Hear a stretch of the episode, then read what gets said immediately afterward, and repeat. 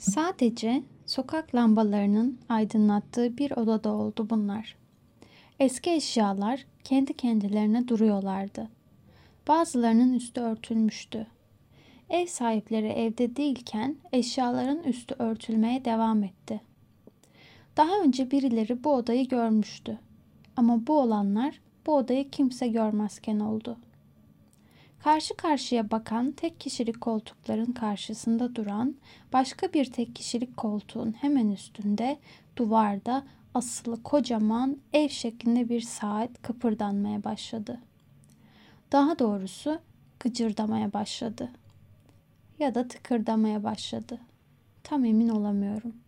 Çünkü evde kimse yoktu. Ev şeklinde olan kocaman saatin pencere şeklinde pencereleri vardı. Saat tam 05.32'yi gösterdiğinde tam ortadaki pencere hafifçe aralandı. Minicik bir sesle tamamen açıldı. Dört elinin üstünde duran minicik bir insan hayvanı küçük pencereden dışarı çıktı. Küçük, kibar adımlar attı. Tam karşısında sanki biri varmış gibi aniden kocaman bir sesle "Çok mu yalnız hissediyorsun?" dedi. Sesi çok çok çok kalındı. Ne demek olduğunu tam bilseydim bas bariton diyesim gelirdi. Ama tam ne demek olduğunu bilmiyorum.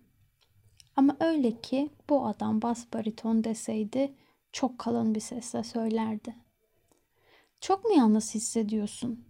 O zaman sana bir tarif vereceğim. Az önceki kalın ses şimdi şarkı söylüyordu. Sesi o kadar gürültülüydü ki oda daha da aydınlanmaya başlamıştı. Bunların hepsini harfiyen yapacaksın.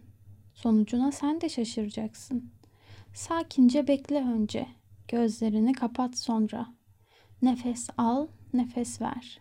Saçlarını topla, gazını çıkar, yüzüne bir avuç su çarp. Sonra kendini tam ortadan böl. İnsan hayvanı 4.50 kalın ses şarkının tam burasında kendini kafasının ortasından ikiye dilimlemeye, bir kağıt gibi tam ortadan yırtılmaya başladı. Birkaç saniye sonra yani saat tam 05.36 olduğunda artık iki tane 4.50 insan hayvanı vardı. Aynı kalın sesle şarkıyı dip dibe söylemeye devam ettiler. İşte şimdi artık bir tane daha sen var. Bir tane daha sen var. Sen var, sen var, bak sen, sen var. Aynı kalın sesle, aynı görünerek, aynı kokarak, aynı şey söylediler. Biri diğerinden daha erken, biri diğerinden daha geç söylemedi. Üçüncü bir kişi eğer olsaydı orada iki farklı dört elli insan hayvanı olduğunu anlayamazdı. Bu sekiz elinin üstünde duran yaratık her neyse çok yalnız görünüyordu.